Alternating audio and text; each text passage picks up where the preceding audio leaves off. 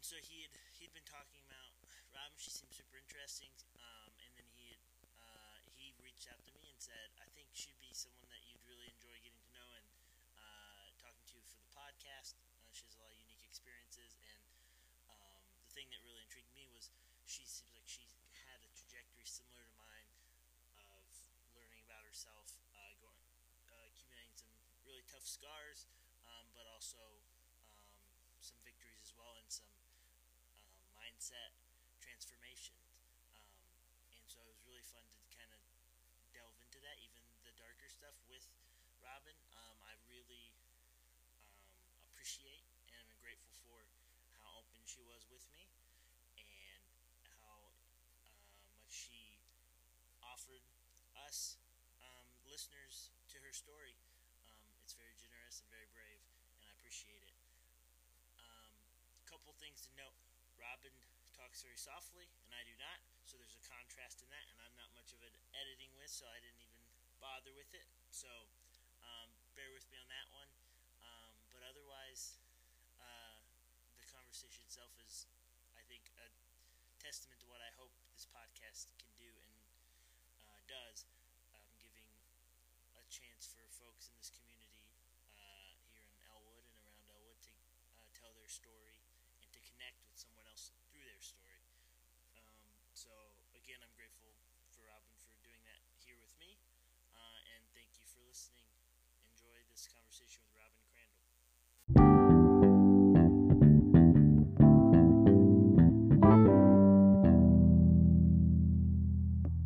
I always like to think, like, there's always something unique about each guest, about their relationship to the podcast, and I think yours is probably... Um, you're the person I know the least of anyone I've had on so far, which is exciting for me because I love meeting new people. It might be a little terrifying for you. I don't know. Yeah. Um, but, uh, so I think, but yeah, so I just came up with some things, but we can kind of talk about whatever. Um, cause I came, I think the first time we met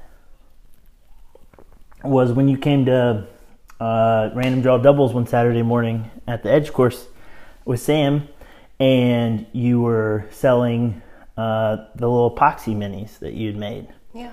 Uh, was it Birdie Boy Boutique? Is that it? Yeah. Uh, so, yeah. So, had you played disc golf when you started making those? Yeah. At that point, I had for a little bit. Um, I would probably say I started in, like, June-ish. Yeah. Of last year. Playing or making those? Playing. Playing. Yep. And... Um, I just have always kind of had an entrepreneur spirit to me. Yeah, you're and, a hustler.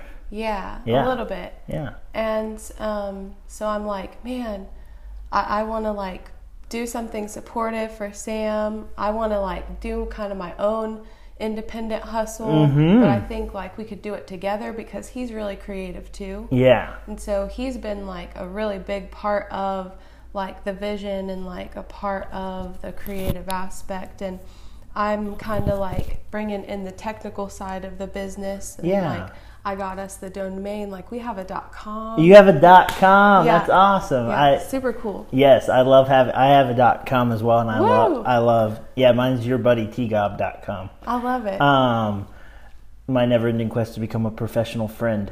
Um, uh, yeah. But uh, yeah. So that's exciting. So is it birdie boy boutique dot com? Yeah. That's awesome. So glad that was.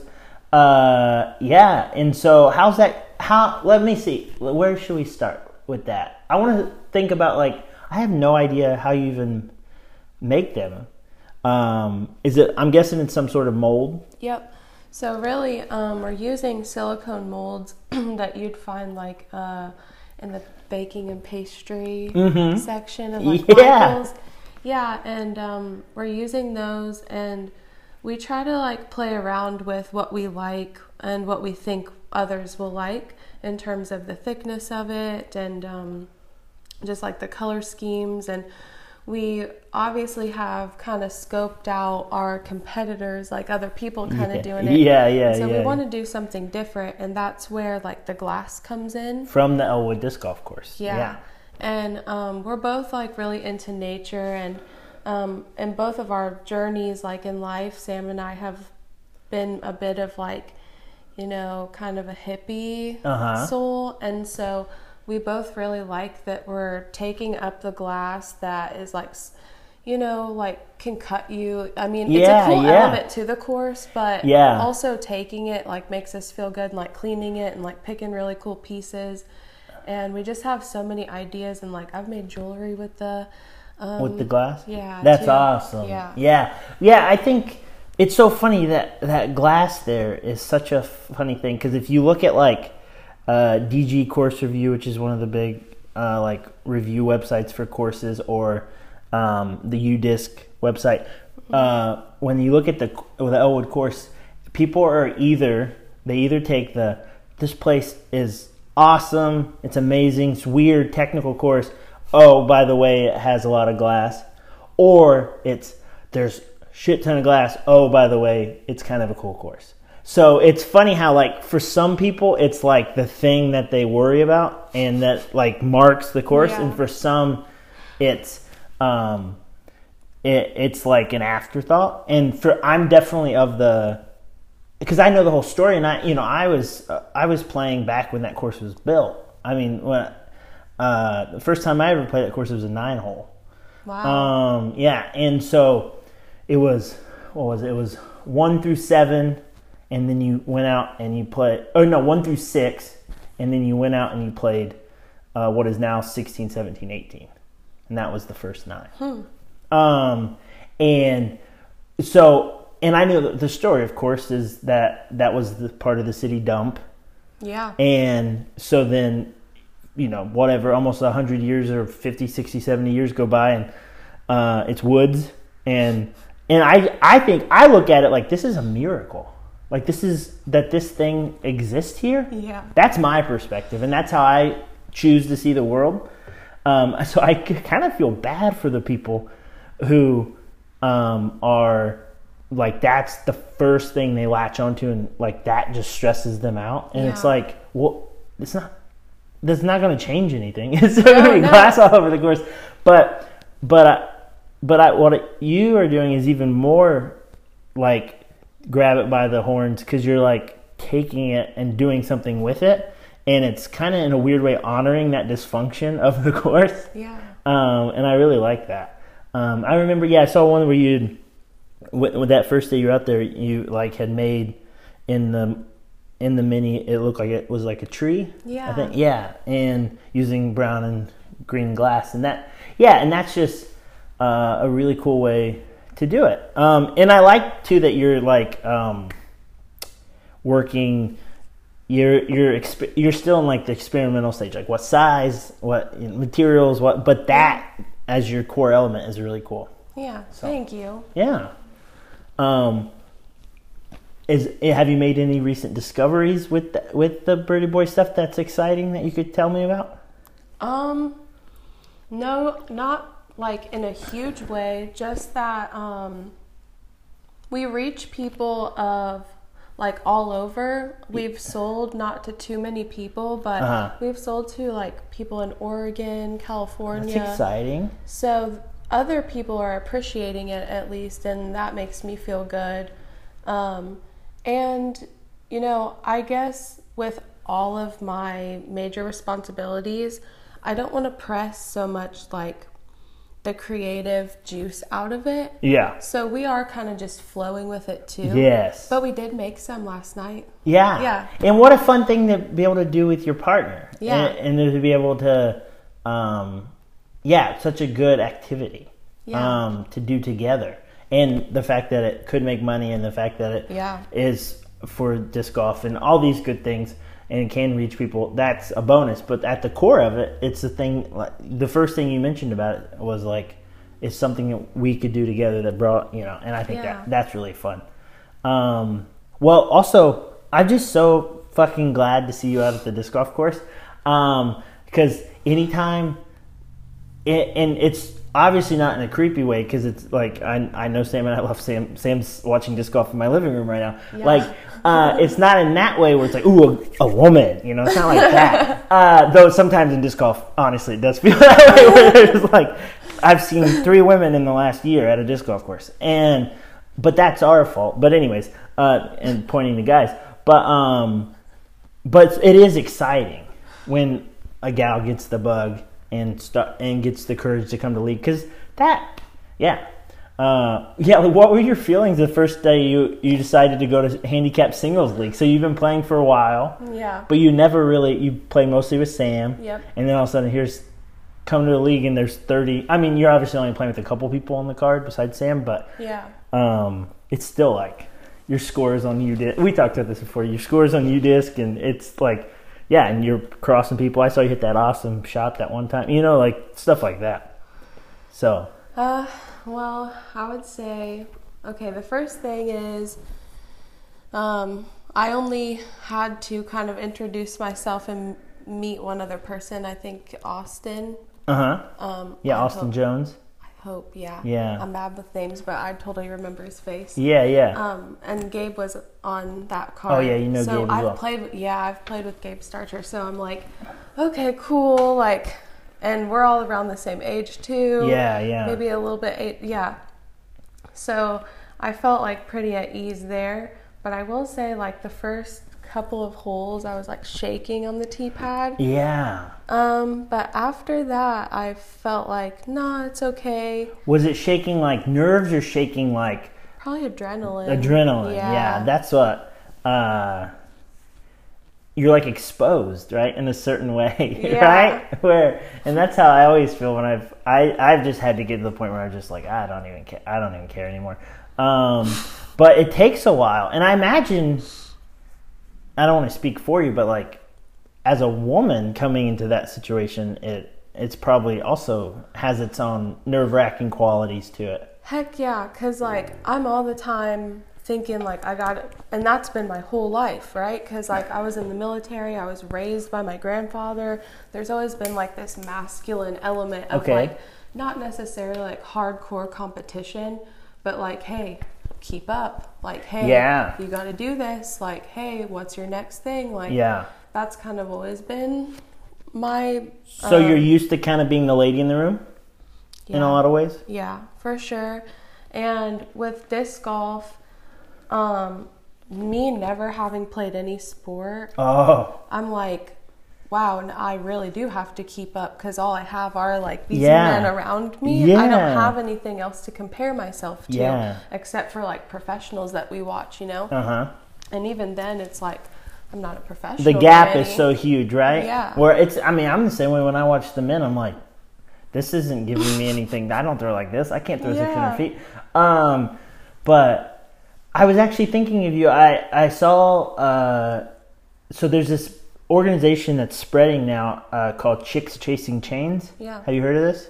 Yeah, Sam was, he was actually telling me about it. Okay, so normally they meet on Fridays. They're like normally they cancel tonight because of that. Yeah. But um, I can introduce you to a couple of the gals. I know three of the gals in that, um, and two of them are Anderson, one's Indy, and they kind of just rotate to different courses. A lot of Indy area, and they play on Friday nights, and it's like five dollars, super cash, and it's women mm. only. Yeah, and I just saw efforts like that um, have me really excited. They have yeah. they had a, a women's global event uh, where they tried to get as many women, and they had thirty-two hundred women worldwide played disc golf at one time, like wow. all spread out. Um, That's actually a lot. Yeah, and so uh, those efforts are amazing. But but I'm one of the things I'm always. I, I think about, and I don't always know what to do because again, I don't want to be that guy that's like, let's get more women out here. Mm-hmm, you know, mm-hmm. uh, I don't want to be that creep, but I do want to like, how do we get more women out here? That is interesting. That's an um, and so what do you, as a woman who's has started playing disc golf more and going to leagues and stuff like that, and being out on the course, mm-hmm. uh, what?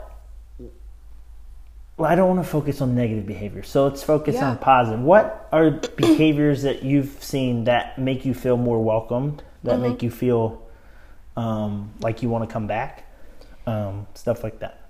Yeah, actually, um, you know what? I think the disc golf community in general has like a certain vibe or attitude or mm-hmm. just kind of like a moral code.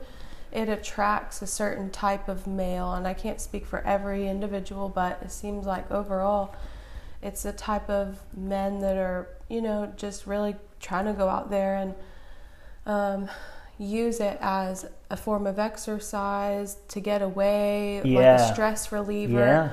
I haven't really encountered any creepy stuff, and yeah. that in itself has made me feel like I belong. That's because I don't feel any threat or yeah, um, yeah. anything like that, and so I can focus on the sport itself. Yeah, yeah. Um, but I also think that if like I talk to my clients at work about mm-hmm. this, like pretty much all of them. You massage therapist? Yeah. Okay. I talk to them all about disc golf. Nice. And a majority of them haven't heard of it. I know, isn't that crazy? So, yeah. Because it's so big in our lives, it's so prominent that sometimes when people are like, what is that? Is that like, someone thought it was pickleball. Someone thought I was talking about pickleball, and I was like, that is way different. I get when people oh. confuse it with ultimate frisbee. That yeah, make, right. That's I get a big that. one. That's that a makes, big one. That makes sense. Okay, yeah. No, it's not like, it's, yeah, it's like ultimate, but no, it's like this, you know. But when people are like, like pickleball? No, not like pickleball. Um, yeah, it is funny. Uh, yeah, and I, um, well, that's good. I'm glad you feel welcomed. I, I do think that, yeah, I think if there's ever any sort, I think a lot of, maybe the problem is, like, it's also the type of people it attracts is, and especially on the men's side, are outsider types. A lot of mm. folks, like, especially yeah. at the Elwood course, the, especially when that first got put in, it brought a lot of people who had, who had been struggling with addiction, yeah. people who had been struggling with the law, people who couldn't keep their grades up to play sports in high school, yeah. like people like that. Um, you know, for me, my mental illness and my mental health, it's yeah. been huge for that. So, so sometimes it might bring some creepy people just in the fact that they're outsiders and they're socially awkward, but not right, like, right. Uh, but I think what you're seeing, and you probably see it better than I do because I get defensive yeah. uh, on behalf of you and others, of like uh, making sure everyone feels welcome. Yeah. Um, and yeah, and so. And we as women like love that because. Well, I'm glad. Yeah, it's really important. Yeah, you know, like when I, when you came out there, like I wanted to make sure I said like, hey, I'm Tyler. Not, yeah. You know, because I feel like sometimes when people bring their gal pal, they don't, that people don't introduce themselves to them yeah. or like talk. Or, like, I don't, if I have a question for you, I'm not going to ask Sam. Yeah. And you know? And it's like, I'm going to ask you. Yeah. And so people, and so people are still, like, learning how to do that, I guess. I guess it's, I don't know. I don't want to judge people, but I'm just like, it does, I get it why women are like, nah, that's, not, like, looking at, like, thirty, like, dudes that look like this, look like me, standing under a gazebo, and they might be like, maybe not that group. Maybe that's not my type of people. You know, and I get that for a group. Yeah. But I'm glad you feel, I certainly am so glad that you feel welcome there. Um, what have you learned about yourself um, through playing disc golf? Mm-hmm. Well, what I already know is I'm a perfectionist. Oh, well, that's tricky. That's but tough. But that's what I think disc golf is helping me with. Oh, interesting. Yeah, so I'm coming into it with this like very perfectionist attitude uh-huh. and like way of life, but that's what messes up your whole game once you start yes. feeding into that. And so yeah. me just realizing that, like, look, there were all these factors going on when you threw that, or like, hey, like it just happens. Yeah. Like yeah. sometimes it just does. That zoom out, right? You gotta yeah. zoom out and see the broader picture. I love that. Um, yeah. Well, and then it's like in disc golf, what is perfection? Is an ace perfect? Because that's going to happen. Hmm, yeah. I've been playing for twelve years and I have fourteen. So it's like, oh, wow. that doesn't happen a lot. That's a lot, though. Well, nah. I, that's you so ask awesome. Your boyfriend. I guarantee he has way more. And, um, and you know, and but even people who have hundreds, a hundred. Yeah. If you had a hundred, it's still not, you're getting, what, a couple a year? So it's like, that's not perfection. Birdies, is that par? Is all par perfection? I don't, so it's like, it's, yeah, kind of about like readjusting your scope, right? Yeah, um, that's true. Which seems like something you're interested in anyways. Always, based on, yeah. the, on things, yeah. Uh, so I didn't know about the military thing. I think somehow I missed really? That. Yeah, somehow in my in my very lazy research, I, uh, I missed it. What branch were you in? Yeah, so I was in the Army National Guard. Okay, um, awesome, I'm, thank you. No, no problem. Um, I enlisted when I was seventeen. Wow. You were still in high school? Yep, I was a junior. Um, I didn't even know you could do that. Yeah. Um, so you're able to enlist when you're seventeen. And at the time, I'm sure they still have it, but mm-hmm. it was called the split option. Okay. So I um, went ahead and did that, and I my M O S was forty-two Romeo, which is musician. So I played clarinet. Wait, you played clarinet in the Army National Guard? Yeah. Okay. Yeah, so that's what I did. That's amazing. Like in the band. Yeah. Amazing. I always forget. Who was I talking to the other day? I was like, I, we were talking about like, if you could do it over. Oh, it was my buddy Zach, and we we're like, if you could do it over, would you? What other option routes would you have gone? And I was like, there's part of me sometimes that wishes I had done some sort of military. And and I said something like, but I wouldn't have done like the combat thing. I would have tried to weasel my way into something that is a little more loosey-goosey, that's a little like fun, more yeah. fun, I guess. I, I don't want to assume your experience. Seriously, no. But, but I had to go you, to basic training, of course. You did. So I did do that after my junior year. Yeah. I came back, and really, that's where my life kind of like went a little weird um, because I ended up getting married to someone I met in the military. Okay. And um, we both came from kind of like weird backgrounds and like dysfunctional. And, okay. Um, neither of it's us good were... Com- it's not a win- winning combo. No, because neither yeah. of us were conscious. Yeah. Neither of us like had any Beautiful. clue yeah. of like, oh, here's... Uh, things I've been through, and here's how it's affected me, and um, here's how I yeah. need support moving forward, yeah. you know? Like, yeah. none of that. It was just kind of like, bleh. Yeah, I got married at twenty, and it was oh, the shoot. same way, and it was just like, I've been married twice, too, by the way. But, yeah. uh, uh, but it was, yeah, it was like, the first one was one of those, like, my my mental health symptoms started kicking, my bipolar symptoms started kicking in when I was in my early twenties. Yeah. And we'd been married a couple years, and she just was like, I don't know what to do about this. Like, yeah. you're not prepared. And so she was just like, peace. Right. And and I was like, I don't, bl- I don't blame her at all, you, you know? And it's just funny how, like, I always sit around like, who let me get married at twenty? That's, you know, like, who, like there were people who didn't say anything, and it's just like, yeah. Because, you, like you said, I love that. You weren't conscious of yet, and in the way that is. Um Yeah. But anyways, I'm sorry. I think I kind of hijacked your story. Um, no, I'm sorry. Uh, so playing clarinet in the yeah. in the Army National Guard. So what? So the Army National Guard, is that the Is that the two weeks a year? What's the, the thing they always say? Two yep. weeks a year? Um, one a one week in a month, month, two weeks a year, something yep. like that? Yep. Um, yeah. And so it's same way with, that's the same schedule for clarinet players. Did you play, in, you played like clarinet in the band, I'm assuming? I did, yeah. I played from, you know, like middle school on. I did marching band and everything. You were a Paula Simmons yep. disciple?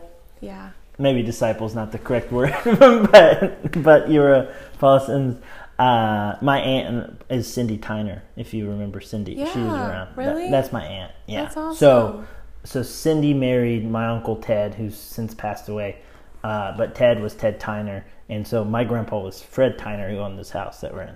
Okay, so cool. It's all connected, like it always wow. is.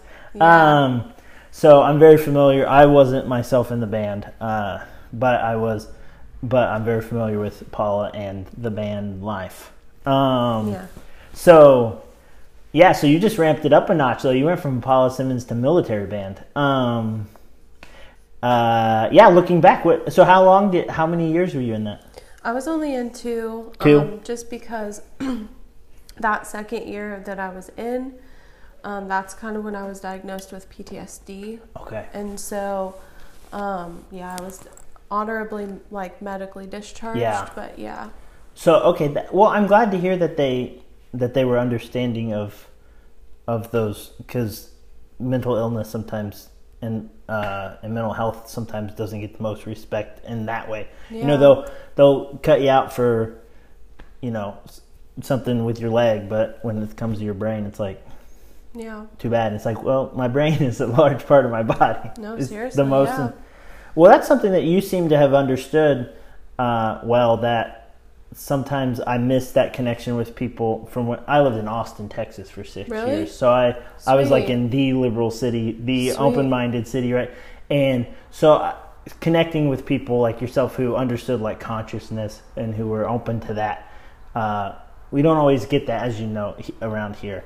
Um, but that's one of the reasons why I like to talk about it on podcasts and out with friends and to open them up to that. Yeah. When was your uh when did you kind of start realizing that consciousness was a thing and it was important and this kind of opening? When did when did you start realizing that? Mm-hmm. Was that related to the P T S D diagnosis, you think?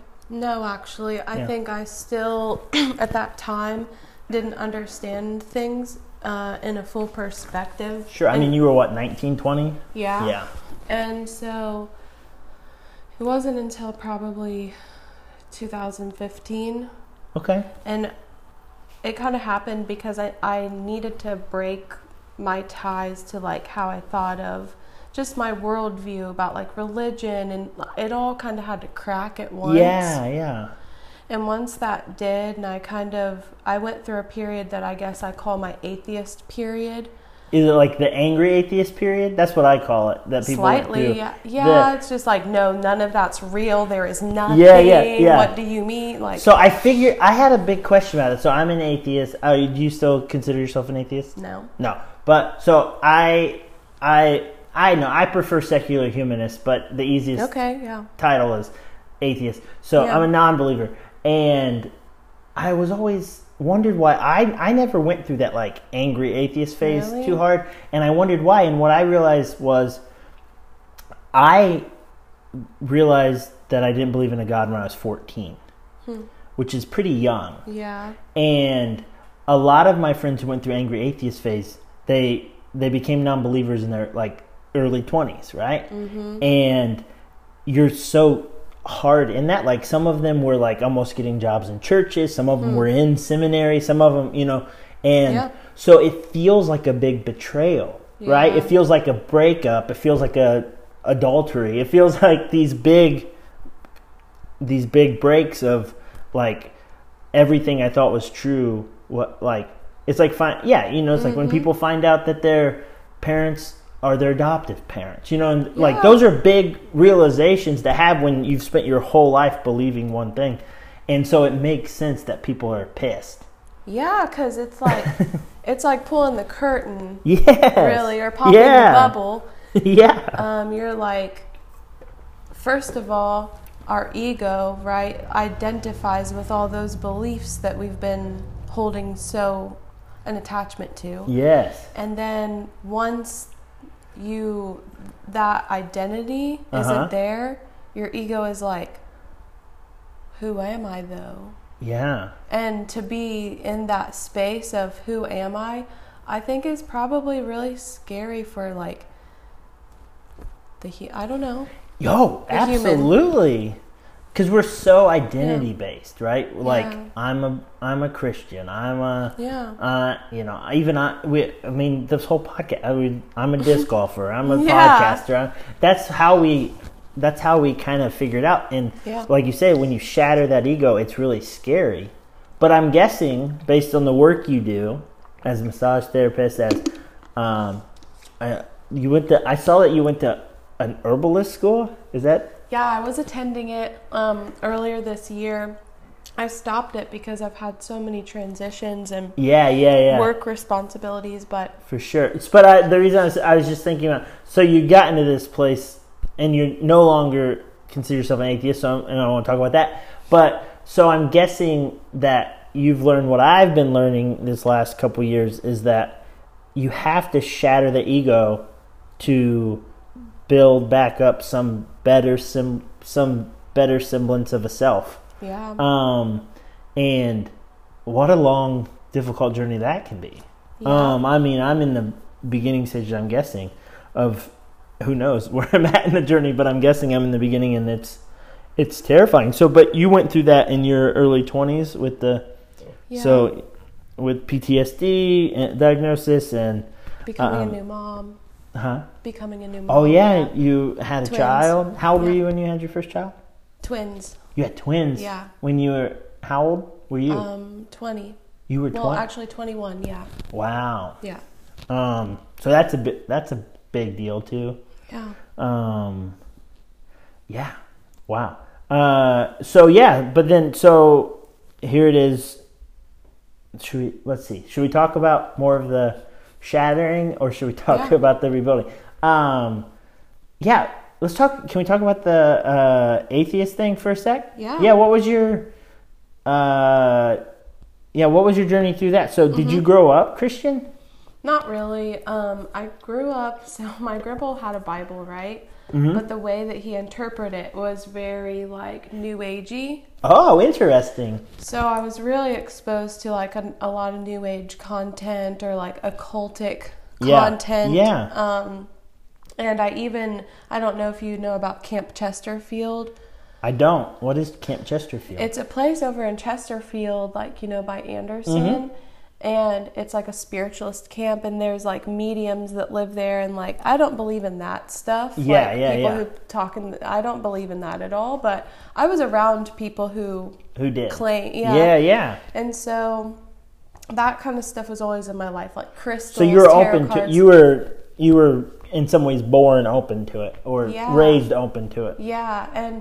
With being in that environment too, I was obviously exposed to like slight Hinduism and just all these different yeah. cultural, religious, which is rare things. Around here. Probably, I don't know. Yeah, because they're so natural know. to you. Le- okay, let me tell you this: it is rare around here. Uh, I did not know what Hinduism was until I went to college. I did not oh. know what you know. I did not know a lot of this stuff. I didn't. I don't know when I realized that there was like. A, I was probably way too old to realize that there were other religions besides Christianity, because I was just around here, right? That's you know, true, yeah. you know, or like my friend, my Jewish friends. I'm like, they laugh because I'm like, I met a Jewish person for the first time when I was twenty-one years old. Really? Yeah. Like, oh man, because they weren't. I wasn't like, where was I gonna like? Well, around? I got baptized when I was at basic training Mormon. If Whoa. that tells you anything, like I, Whoa. like I just, yeah. yeah. I've learned a lot when I go in those worlds. That's what I kind of call it. It sounds like it. You're willing to go. You're. I'm similar. I yeah. where I'm like. Are you familiar with like improv? They have the their like whole motto is like yes and like when you're doing improv. Huh. If you and I are doing a scene, I never like shut it down. I say yes and then I go right and we. Huh. So you say you're a cop with a weird hat. I'm yes you are a cop with a weird hat and I'm a bad guy with a. broken leg, you know, like huh. I, building on yeah, that. Yeah, yeah. And that's how I've I kind of that. approached life, is yes anding life, where if people are like, you want to check out this this other church, this other religion? Yeah, let's do that. Yes, let's try it. Um, it's not means I'm going to like do it, like, but I'll go check it out. Mm-hmm. Or you want to try this new sport? You want to try this new food? Yeah. It just, because I think so much of my life was no, n- no, period. It was yeah. like, it was like, no, this is a Christian town. This is mm. a white town. This is whatever. This is, this community is this way. Yeah. And this is the way it's always going to be. And then I was like, I think there's something else going on. Um, so, so you were able to go to, yeah, yeah you've been, you were baptized in the Mormon church.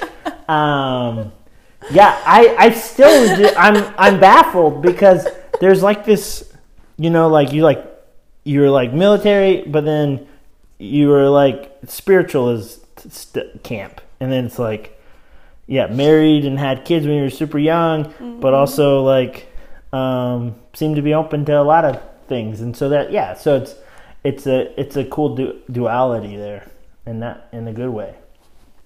Um, yeah. Oh, so, so you're not Mormon anymore. No. Um, definitely don't subscribe to really any sort of, um, religious label, but I would say I lean towards more, I like to learn the teachings and deeper meanings like that Christianity offers. Yeah. You know, like yeah. about forgiveness and like yep. grace mm-hmm. and just like how humans are so connected, and that everything we do to one another and ourselves has a repercussion on mm-hmm. both ends.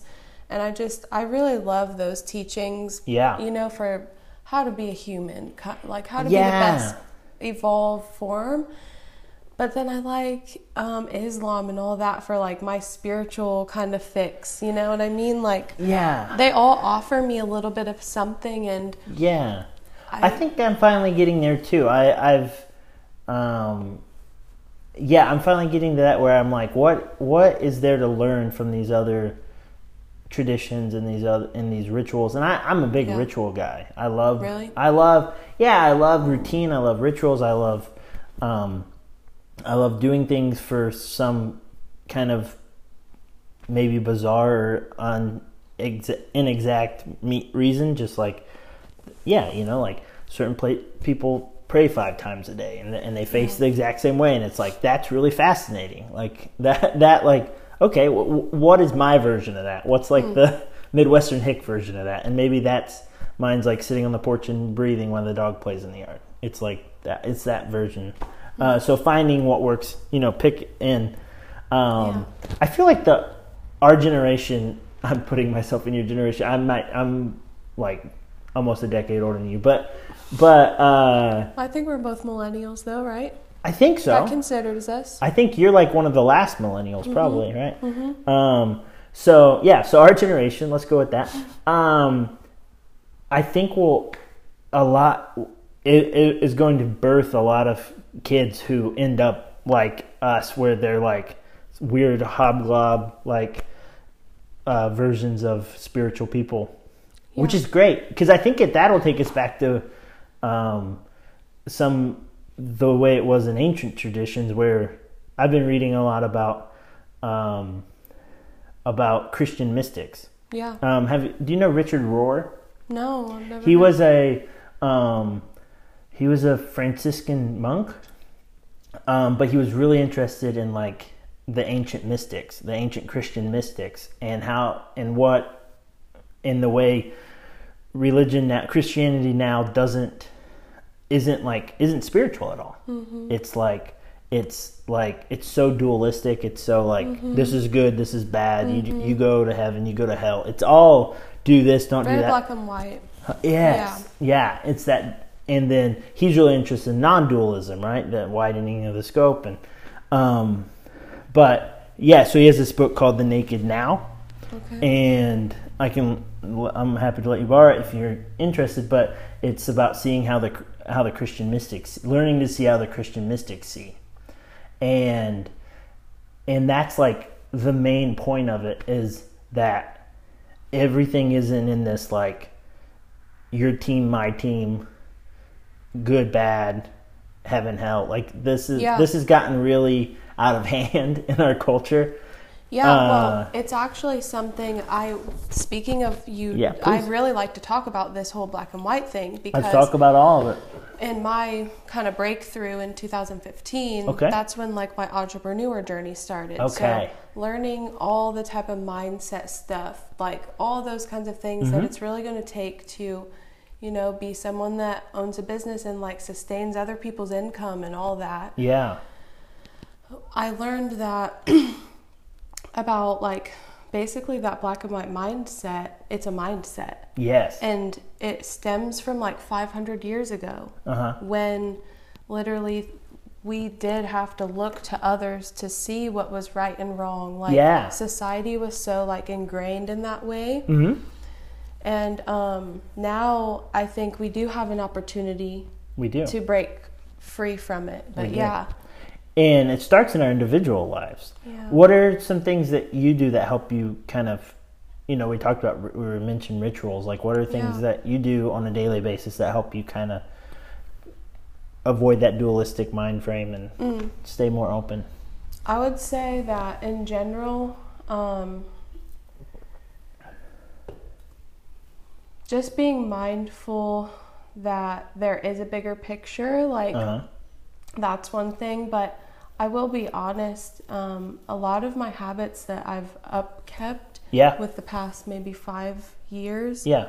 I ju- ever since maybe COVID, mm. I just kind of declined in them. But, and that's another thing, I tried to look at it as not black and white, that it's like so bad that I stopped. I tried to see it as like, okay, that it's a part season. Of, yeah, that part, exactly, that part of my life needs to like die. Like literally. Yeah. And I was actually trying to find like a podcast about like just on trust and like those sorts of yeah. things and like how to have better trust with others and stuff. And I ended up coming across a podcast, not about trust, but about grief. Okay. And she was talking about how, you know, you can grieve the good and bad in your life. Yeah. And so maybe. That's not, yeah. with those habits kind of ending, mm-hmm. I've not felt too good about myself, but it's because like I need to grieve it and let that die. Yeah. And have the opportunity because I'm still alive and able. Yeah. And conscious enough to be like, oh my gosh, like I want to have these goals. I want to accomplish this. So yes. here's what I need to do too. Yeah. Well, th- it sounds, yeah, like you're, what we have problems with is like is it, things get so narrow. So it's like if it's mm. not if you're not doing exactly your practice, it's like my practice is really wide. Mm-hmm. You know, so like grieving a loss of some practices is part of your practice. Yeah. And um yeah, and that's yeah, and you know, and what is work? What are what is like meaningful work is so wide, you know? Yeah. Doing the making the minis with your boyfriend, that's that's that's work. That's good, meaningful work. No matter if you make a million dollars, no matter, you know, yeah. it uh, it doesn't matter, you know. Um, and taking the time to grieve, that's good, meaningful work. I had to do that, and uh, I had a big, uh, people that listen to this are sick of hearing this, but like I had a big uh, mental breakdown in the spring, right before COVID, actually right when COVID started. Mm-hmm. So on April first of twenty twenty, okay. um, I was hospitalized um, for my mental illness. And while I was in the hospital, my wife left me. And it was also two weeks into COVID. uh, and so it is, it is one of those things where you're like, oh, so I've had to completely, I wasn't able to like work in a traditional sense because I was grieving the loss of my mm-hmm. wife. I was learning to manage my illness. Uh, yeah. So I couldn't work in a traditional sense, but I had to realize that um, sometimes sleeping twelve, thirteen hours a day was work for me. That's yeah. what I needed to do. That is what I needed to put in to restore my brain. To heal, yeah. Uh, to heal, exactly. Um, and, you know, the the Midwestern farmer grandchild in me uh, has a hard time with that sometimes, right? Because it's like, yeah. if you're not out doing work, getting your hands dirty, that's not work, you know? And it's like, no, that's not, that, I've spent my whole life trying to avoid that, you know? Yeah. But somehow my mindset always, that's my default setting. So uh, that's why I asked about practice, um, because I, whatever your practice is, I just think it's so important to have, uh, like, I've gotten really into meditation. Have you ever, do you do meditation or did you? It's really important, yeah. And yeah. I wouldn't say that I have a really good meditation practice right now. Mm, that's okay.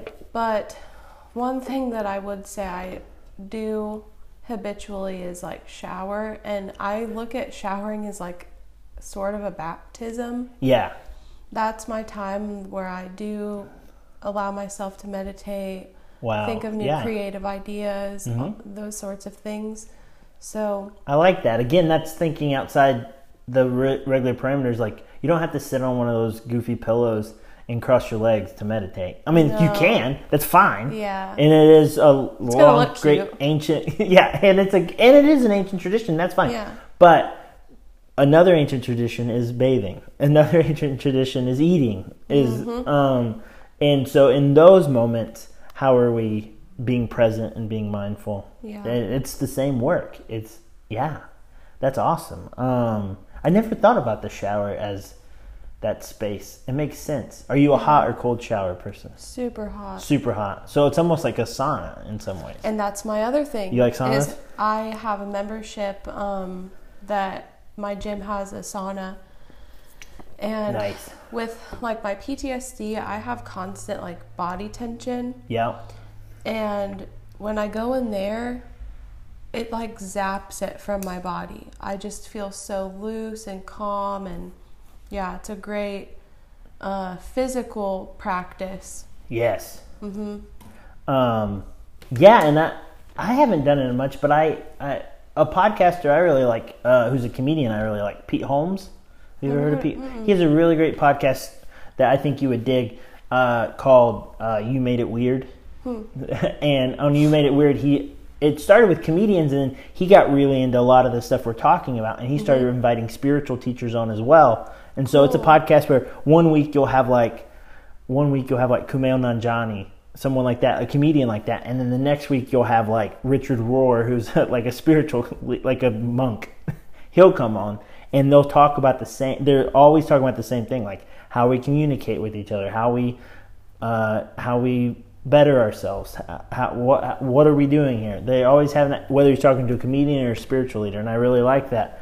Um, but he, the reason I thought of it was he uh, swears by the sauna. He has a sauna in his yard, and he's rich, he's like a yeah. Hollywood guy. So he has a sauna at his house, and he says that like, that feeling of coming out of it is like a sort of like a birth, like where you're you're like being born again every time you come out of that sauna in a lot of ways. Yeah, do you I, feel that way? I love it. Yeah, it's, I love it when I'm in there, and I can tell other people don't get. They're not in there for the same kind of like thing I am, because yeah.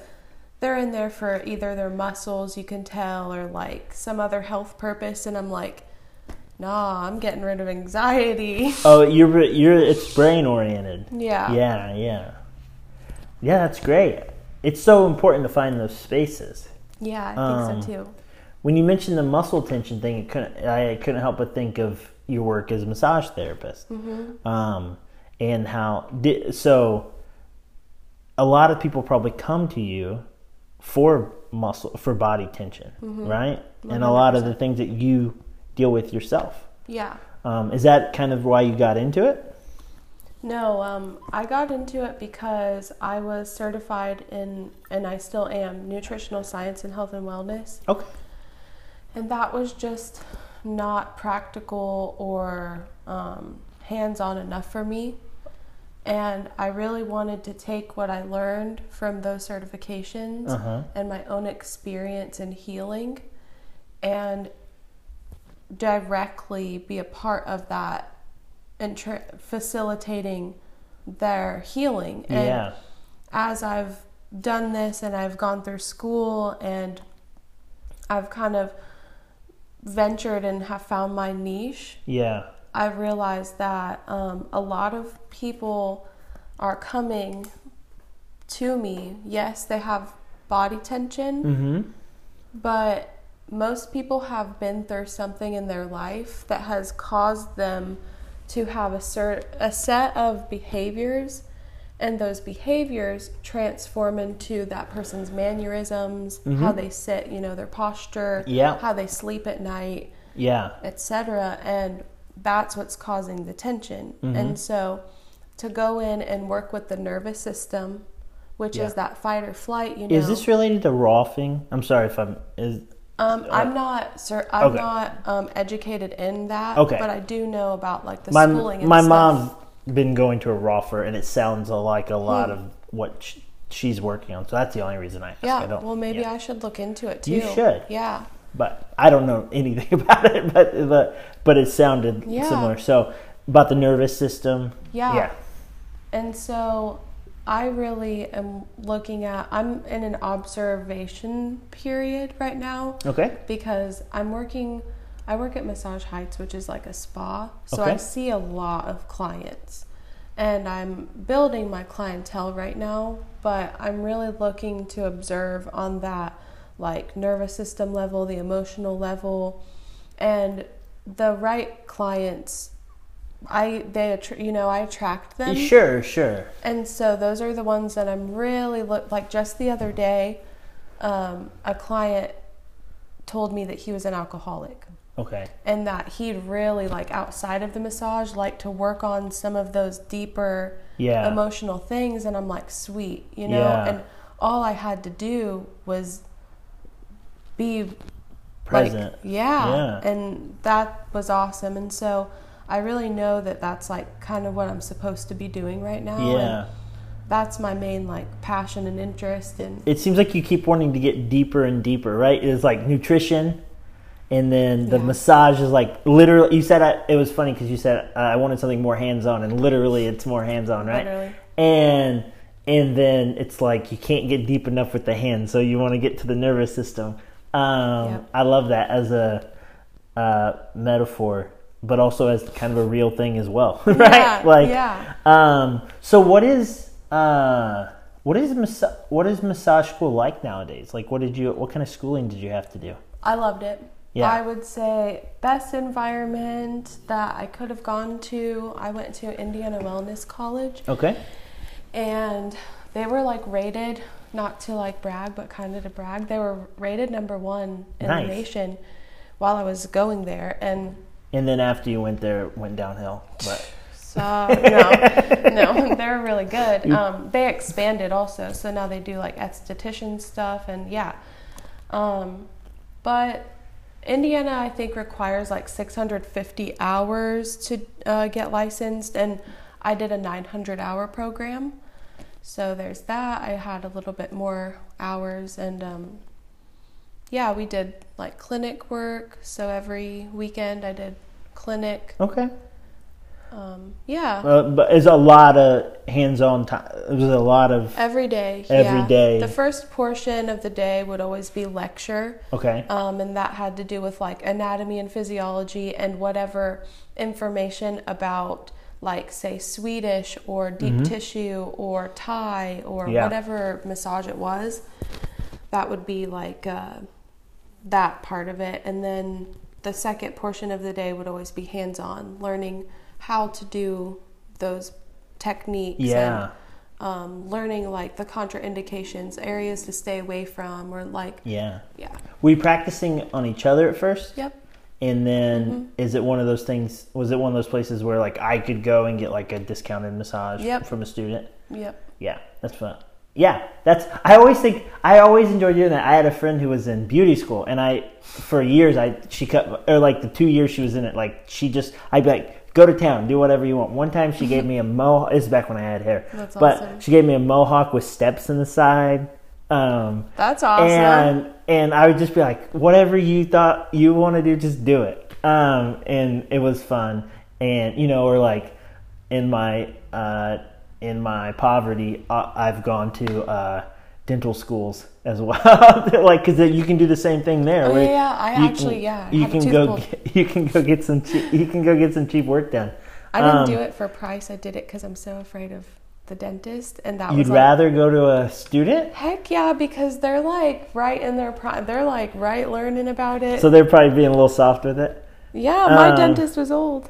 but. But I, but I think it, it, but in a serious way too. I think it's a great way to going to those things is a great way to give live bodies to. Yeah. Uh, to I like these two on my elbows. I have Texas on one elbow and Indiana on the other, yeah. and an apprentice at the Elwood tattoo shop, Native Ink Tattoo, Mallory Helpling. She's like nineteen, yeah. and she just started up there. She did these.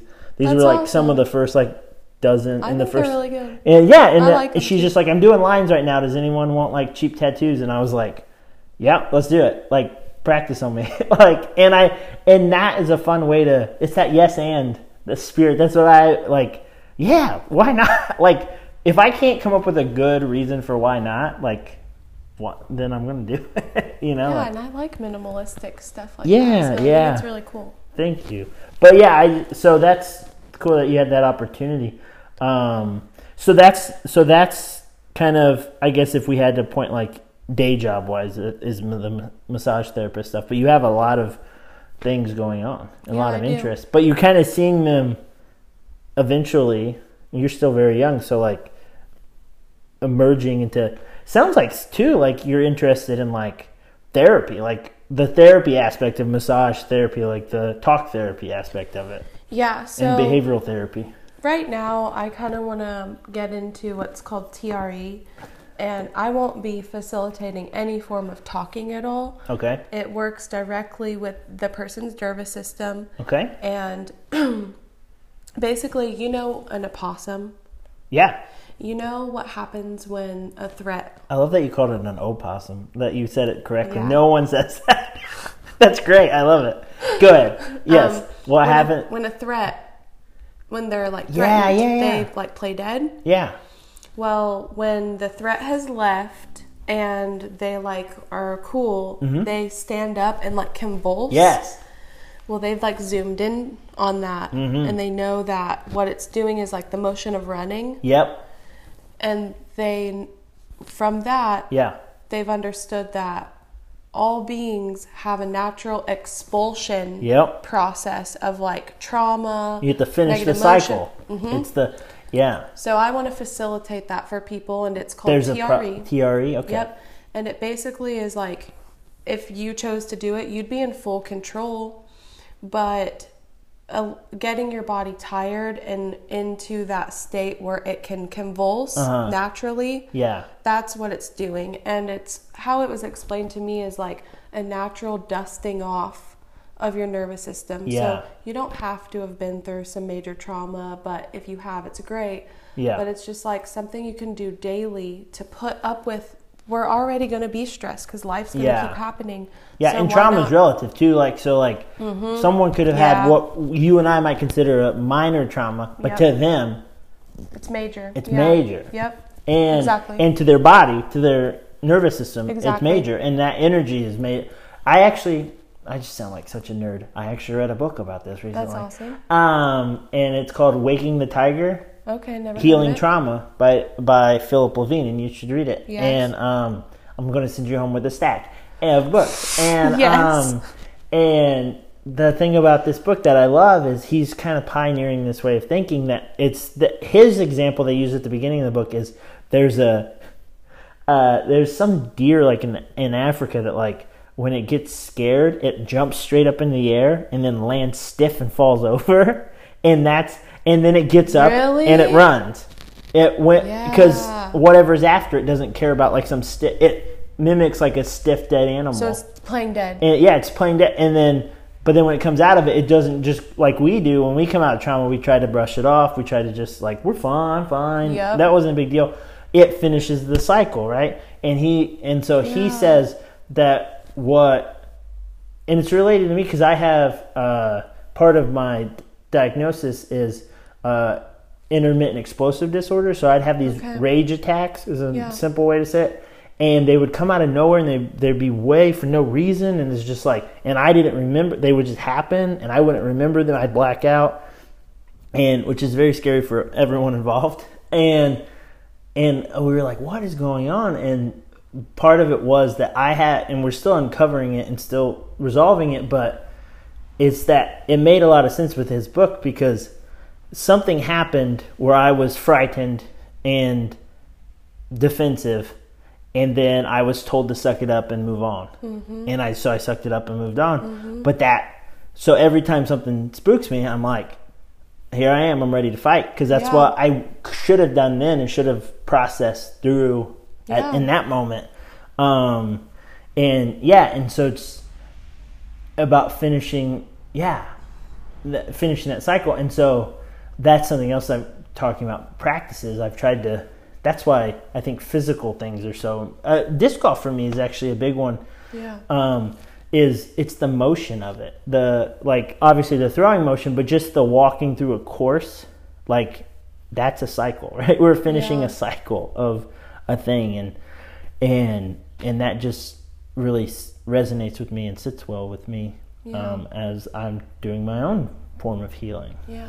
So um yeah uh yeah so I, I was interested. It's funny, I because I don't like I was like trying, it's funny trying to come up with I, things to talk about based on someone's Facebook page. It feels really like not fair. And so, but you did have something on there about eating compassionately, and you yeah. said that you're no longer a vegetarian, but yeah. you were. I was vegan. You yeah, were vegan. For a year and a half. For mm-hmm. a year and a half. Yep. Um, yeah. What, uh, how, how did that, how does, being vegan, I've never been vegan, I've been vegetarian. Uh, how does that relate to what we've been talking about, about oh, our nervous systems and our oh, expanding yeah. our kind of worldviews? Um, how how did that kind of play into it? Yeah, so um, at the time I was working at like a smoothie juice bar on the west side of nice. Indy, and one of my coworkers had mentioned to me that like one of the main reasons why dairy and meat is so a part of our diet is because during the Great Depression, the government subsidized those companies mm-hmm. to create more jobs and such, and create more of a staple in our food that made it more like this is what we're getting yes. normally. And me being someone that's like, I'm not, I wouldn't say I'm anti-government, but I'm kind of like, government. Yeah, yeah, yeah. Um, and you're, ske- like, you're skeptical. I'm you're, like, I'm not doing it then. Yeah. Oh, it was that was related to the, okay, that's so interesting. Right, but I also had developed from like major stress. Yeah. Um, cystic acne and heart palpitations and like gut issues. So I felt like being vegan also would have helped those things, and it did. I cleared up my skin majorly. Yeah. Like at one point I had thirty-six cysts on my face. Wow. It was really, really bad. Like yeah. I couldn't eat a lot of things like broccoli, and sometimes it still upsets my stomach, but I like healed a lot of things going on from going vegan. And from be going vegan. The reason why I'm not anymore is because I found myself, and I'm sure you're going to be so on board with what I'm about to say, like understanding, is I just found myself in another matrix. Yeah. Right? Like, yeah. It's just another label. It was just another thing that I was living by, that I had to live by. Yeah. And I was like, and also I had a friend at the time who was also vegan, and she like had seizures. And little by little, she's been adding meat back into her diet, having less seizures. So that, that kind of spooked me out that like we actually... Even if at one point we did eat like primates and we ate mostly fruit and yeah. vegetables, like we've at least evolved to the point where now it's normal for us to, and like we probably need to, you know what I'm yeah. saying? So I went through this whole realization, like it brought me through a tunnel of like learning deeper aspects of health. Mm-hmm. But on the flip side, I saw where I was being completely unhealthy as well as like judgmental, like... Actually, when I was still vegan is right around the time, and Sam and I, Sam and I have known each other since middle school. Yeah, yeah. But like I want to talk about your relationship to Elwood. before yeah. we end, because okay. I think there's a lot yeah. to talk about. But and he like mentioned that when we first reconnected again, mm-hmm. and I was still vegan, like I'm not, I was not the same person I am now. Yeah, so, yeah, yeah. In a good way, like I'm much more open-minded and like. Not that I didn't like people or that I was like totally judgmental, but when it came to the veganism yeah. matrix, yeah, I was in it. So yeah, yeah, yeah. It's funny how even good things, and I would call veganism, it's a good move. Like, because yeah. it is. You, you, if you can it really do it, is. If it's healthy, it really is good for a lot of things. It's good for you. It's good for the environment. It's good for animals. It's yeah. Um, but. But it is funny how even good things like that can become these identity capes that we put on, yeah. and and it puts us in. A, now we're in another. Here's another camp. It's yeah. vegans versus meat eaters, and it's like, yep, what? How, like, wow. Um, you hungry? No, I'm processing digesting. my food. I'm digesting, and um, uh, no, because I, I I ate meat. I had some chicken. uh, well, that's the thing. I like. I, for a long time, especially with my ex-wife, she was on again, off again vegetarian. Yeah. And um, so we just did this thing uh, for the six years we were together where we didn't have meat in the house. Mm-hmm. And it was just like when we went out, we'd have burgers, whatever we want to do. Like, but just at the house, that was just our, not rule, but just the kind of the, the lifestyle. lifestyle yeah. And it was cheaper. It was how it was healthier. That. And so I kind of carried that on, but then... Um, what I've started, I wanted to get a better relationship with the food. Mm-hmm. And so I started doing this, like, uh, eating every three hours from like nine a.m. to nine p.m. I mm-hmm. eat like a small thing every three hours. Mm-hmm. And so for dinner, I have like the easiest thing to do is to have a chunk of chicken and mm-hmm. different, a couple of veggies. And I that's agree. what, and it's just, the, and so I'm like, well, I guess I'll do chicken at home now, you know, but like, yeah. the, that's the season I'm in, you know? Yeah, um, I agree. And, uh, you know, or recently I did that with alcohol. I don't know your relationship to alcohol, but for me, with all the mental health and the meds, and I was just like, fine, like, I shouldn't be drinking. This isn't, and so I, you know, about almost two months ago, just was like, no, I'm done, and I've haven't had a problem. I mean, I have beer in the fridge. But um, but it is one of those things, like, when I have the moment where I'm like, it's it's safe, it's good, everything seems fine, and someone's like, let's grab a beer, I'll probably do it. Like, for my birthday yeah. in two years, you know, or like, a mo- like at someone's wedding, you know? Yeah. I'm not going to, again, yes-anding life where I'm like, yeah. But when I'm just, like, hanging around here, I don't need a beer, you know? I got my Perrier. Um, Is it good? It is good. I you can have one if you'd like. Um, uh, yeah, they're yeah they're good. Dollar General special. Um, well, great. Uh, well, yeah, and so we're we've been chatting for over an hour.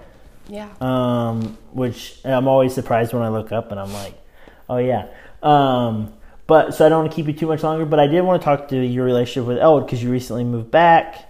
Um, we didn't know each other growing up because I'm like we've established I'm a little bit older than you, and uh, but you were, were you like you were here for a while, and then did you move to Indy like in high school or something? Is that what it was? Um, so I was actually born on the south side of Indy. Okay, that's where I'm from, and so my grandpa raised me. I never met my dad and stuff until literally last year. Met okay. him, went to Vegas and stuff to meet him.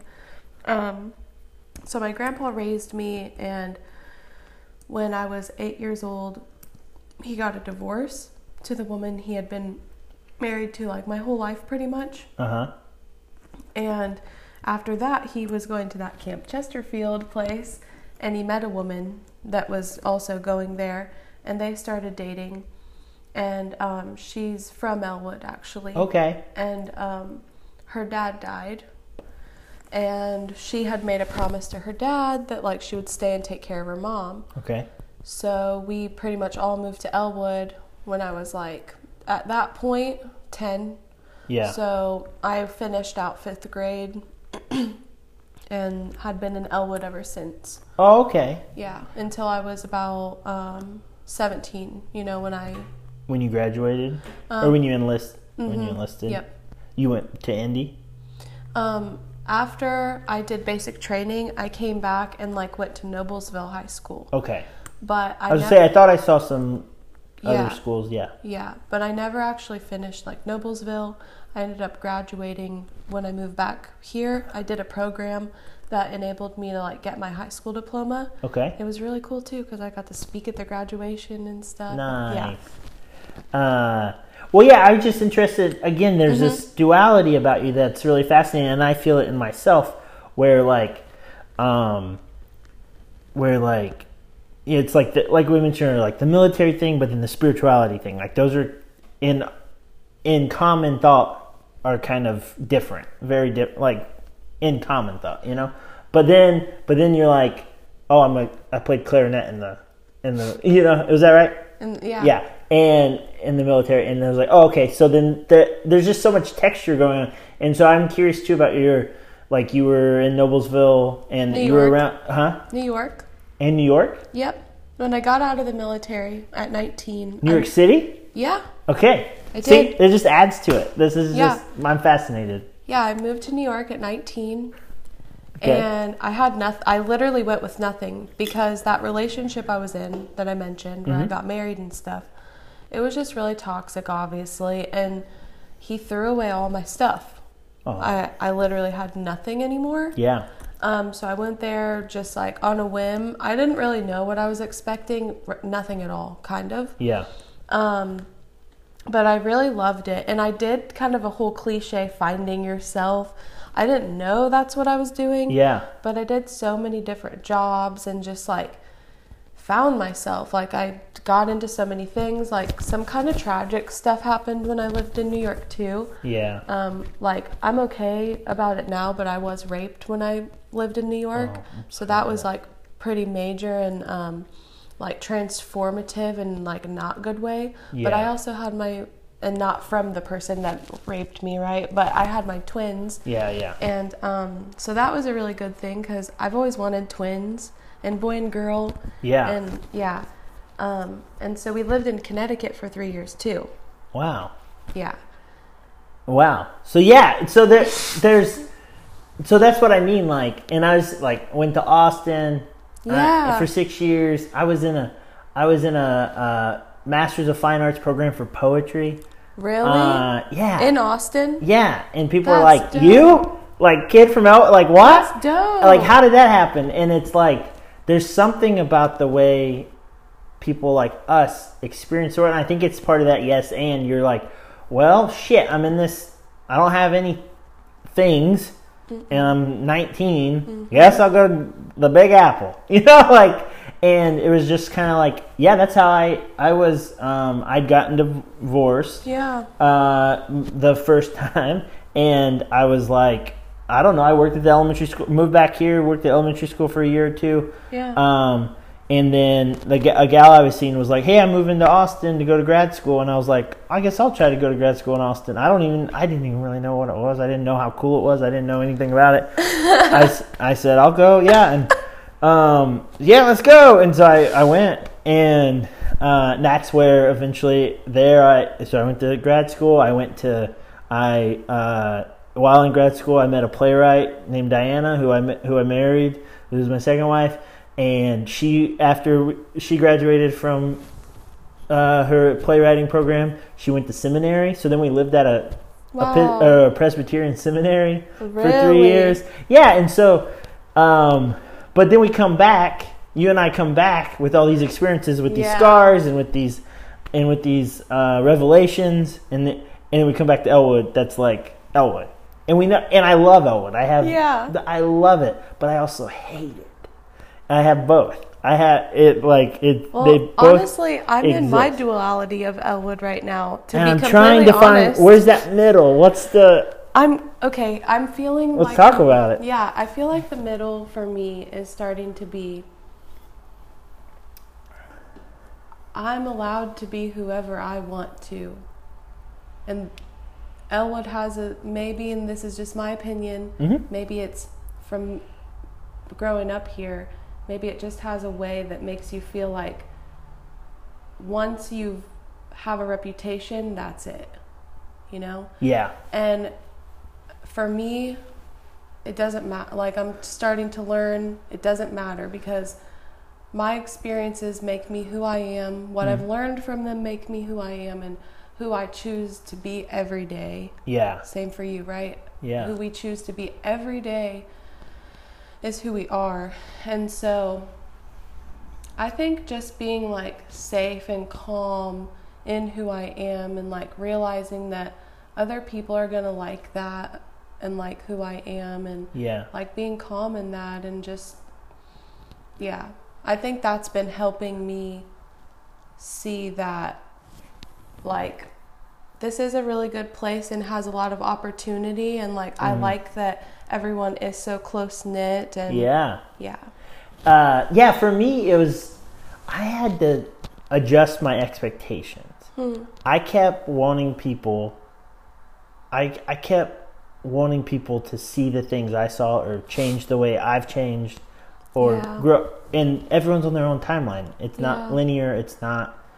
Um, it's not, and it's not even like mine's right. It's like that. Yeah. That's right for me. Yeah. And so, uh, instead of worrying about the ways they're not meeting my expectations, I've yeah. been trying to celebrate. That's one of the reasons I like doing this podcast. That's one of the reason uh, why I like the disc golf community. Um, is it's a celebration of the things people are doing that are positive, and it's like. My my ex uh, my ex-wife Diana had a had a uh, had us a great play called House Play, and there's a there's a line in that that always resonates with me, that I'm pretty sure she wrote about me. But um, is uh, is it, haven't we all been punished enough? And it was at the it was at the end of the it was at the end of the play. It's like, haven't we all been punished enough? And when the character says that, and I and I really resonate with that. Where, like, I think we like. The world's going to kick the shit out of us. Mm. Um, so I need to quit kicking the shit out of people, metaphorically speaking. Yeah. uh, and, uh, because the world's doing it enough, and I need to be, I need to be the one to celebrate them and to be there to. And so that, I think, is the middle ground. Is like, mm. I see I agree. the negatives, but I, but I'm choosing to celebrate the positives. Yeah. Um, yeah. And I, yeah, so, so what, how, yeah, so you're back here in town though, uh, and you're seeing opportunity, and you have this new perspective on it. Um, yeah. yeah. What do you, you, how do you feel being back? I really want to open up a store here. Yeah? Like what? I do. Should, should um, we go into business together? I'll do the book, I'll do books and yeah. uh, disc golf discs, and you do. That would be pretty, that would be actually really dope, because I'm seeing it sort of like, I want to mix both disc golf, since there is a larger community there of that is. here. Yeah. So I know I'd be able to, like, yeah. help people out with that, and yeah. provide some value in people's lives with, like, disc golf stuff. Uh-huh. But I also, like, and I also would like to do, like, what I'm passionate about, and, like, bring that a little bit here, like smoothies and juice, because I do have a juice business. Oh, and you I'm, and your hustle. You're a hustler. I love it. It's called Good. Juiced Up.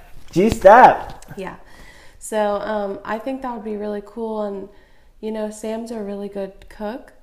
So we'd have, like, some snack stuff. Yeah. And that's kind of what I foresee. Yeah, that's awesome. Uh, yeah. And I think what...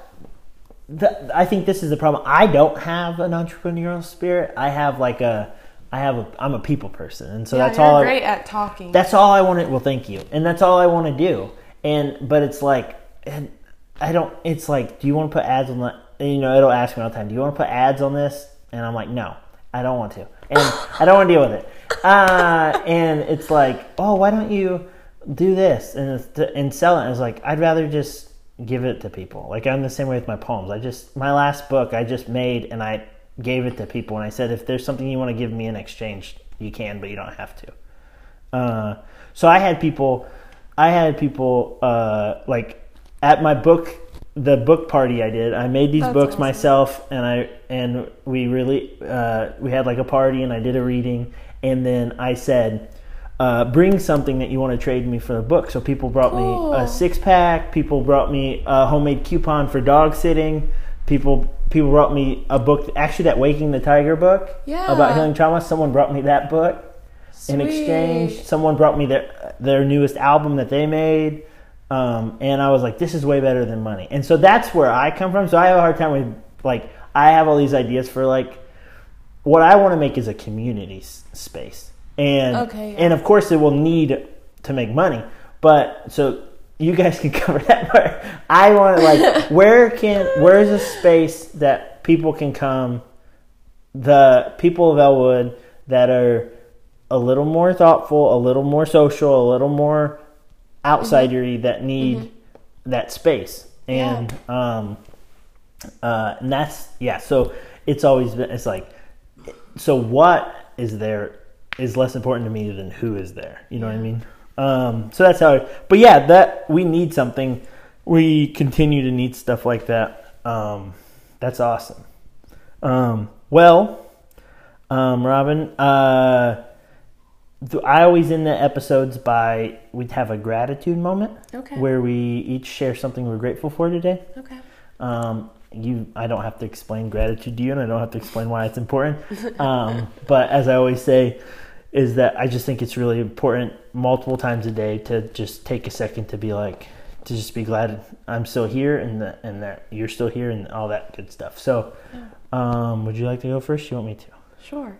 I can go first. You want to go first? Yeah. What's something you're grateful for today, Robin? Um, I'm really grateful that um, this is like the start of a friendship. Oh, well, thank you. I feel the same way. I have kind of struggled. Like, I've been back here for three years. And, of course, like with, you know, as we both like can totally relate, moving away and like just bringing these new perspectives and all this, it can be kind of lonely when yes. not everyone is like having those same conversations with you or relating yeah, to how yeah. you feel about yeah. these subject matters. Yeah. And so I'm really grateful that, um, you know, you're a good person and invited me to do this. Thank and, you. Yeah. Yeah. Um, thanks for coming.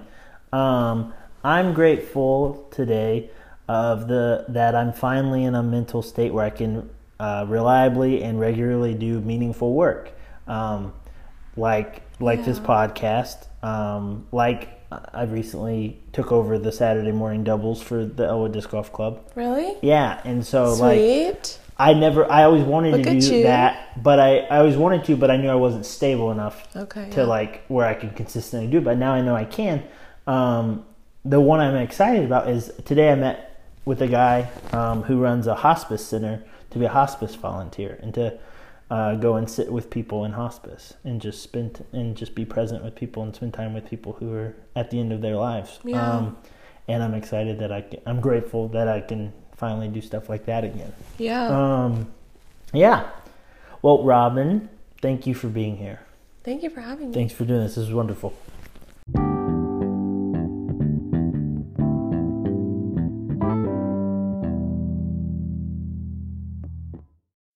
One last piece of gratitude before we go.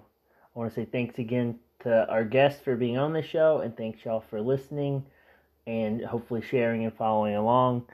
Um, and I also want to say thanks as always to Landon Caldwell, aka Creeping Pink, for letting us use his song uh, Free Yourself as the opening track, and to Derek Crownover for letting us use his piece Float as the cover image for the podcast. So thanks to everyone who has any part in this, who supports this, uh, and thank you for being here.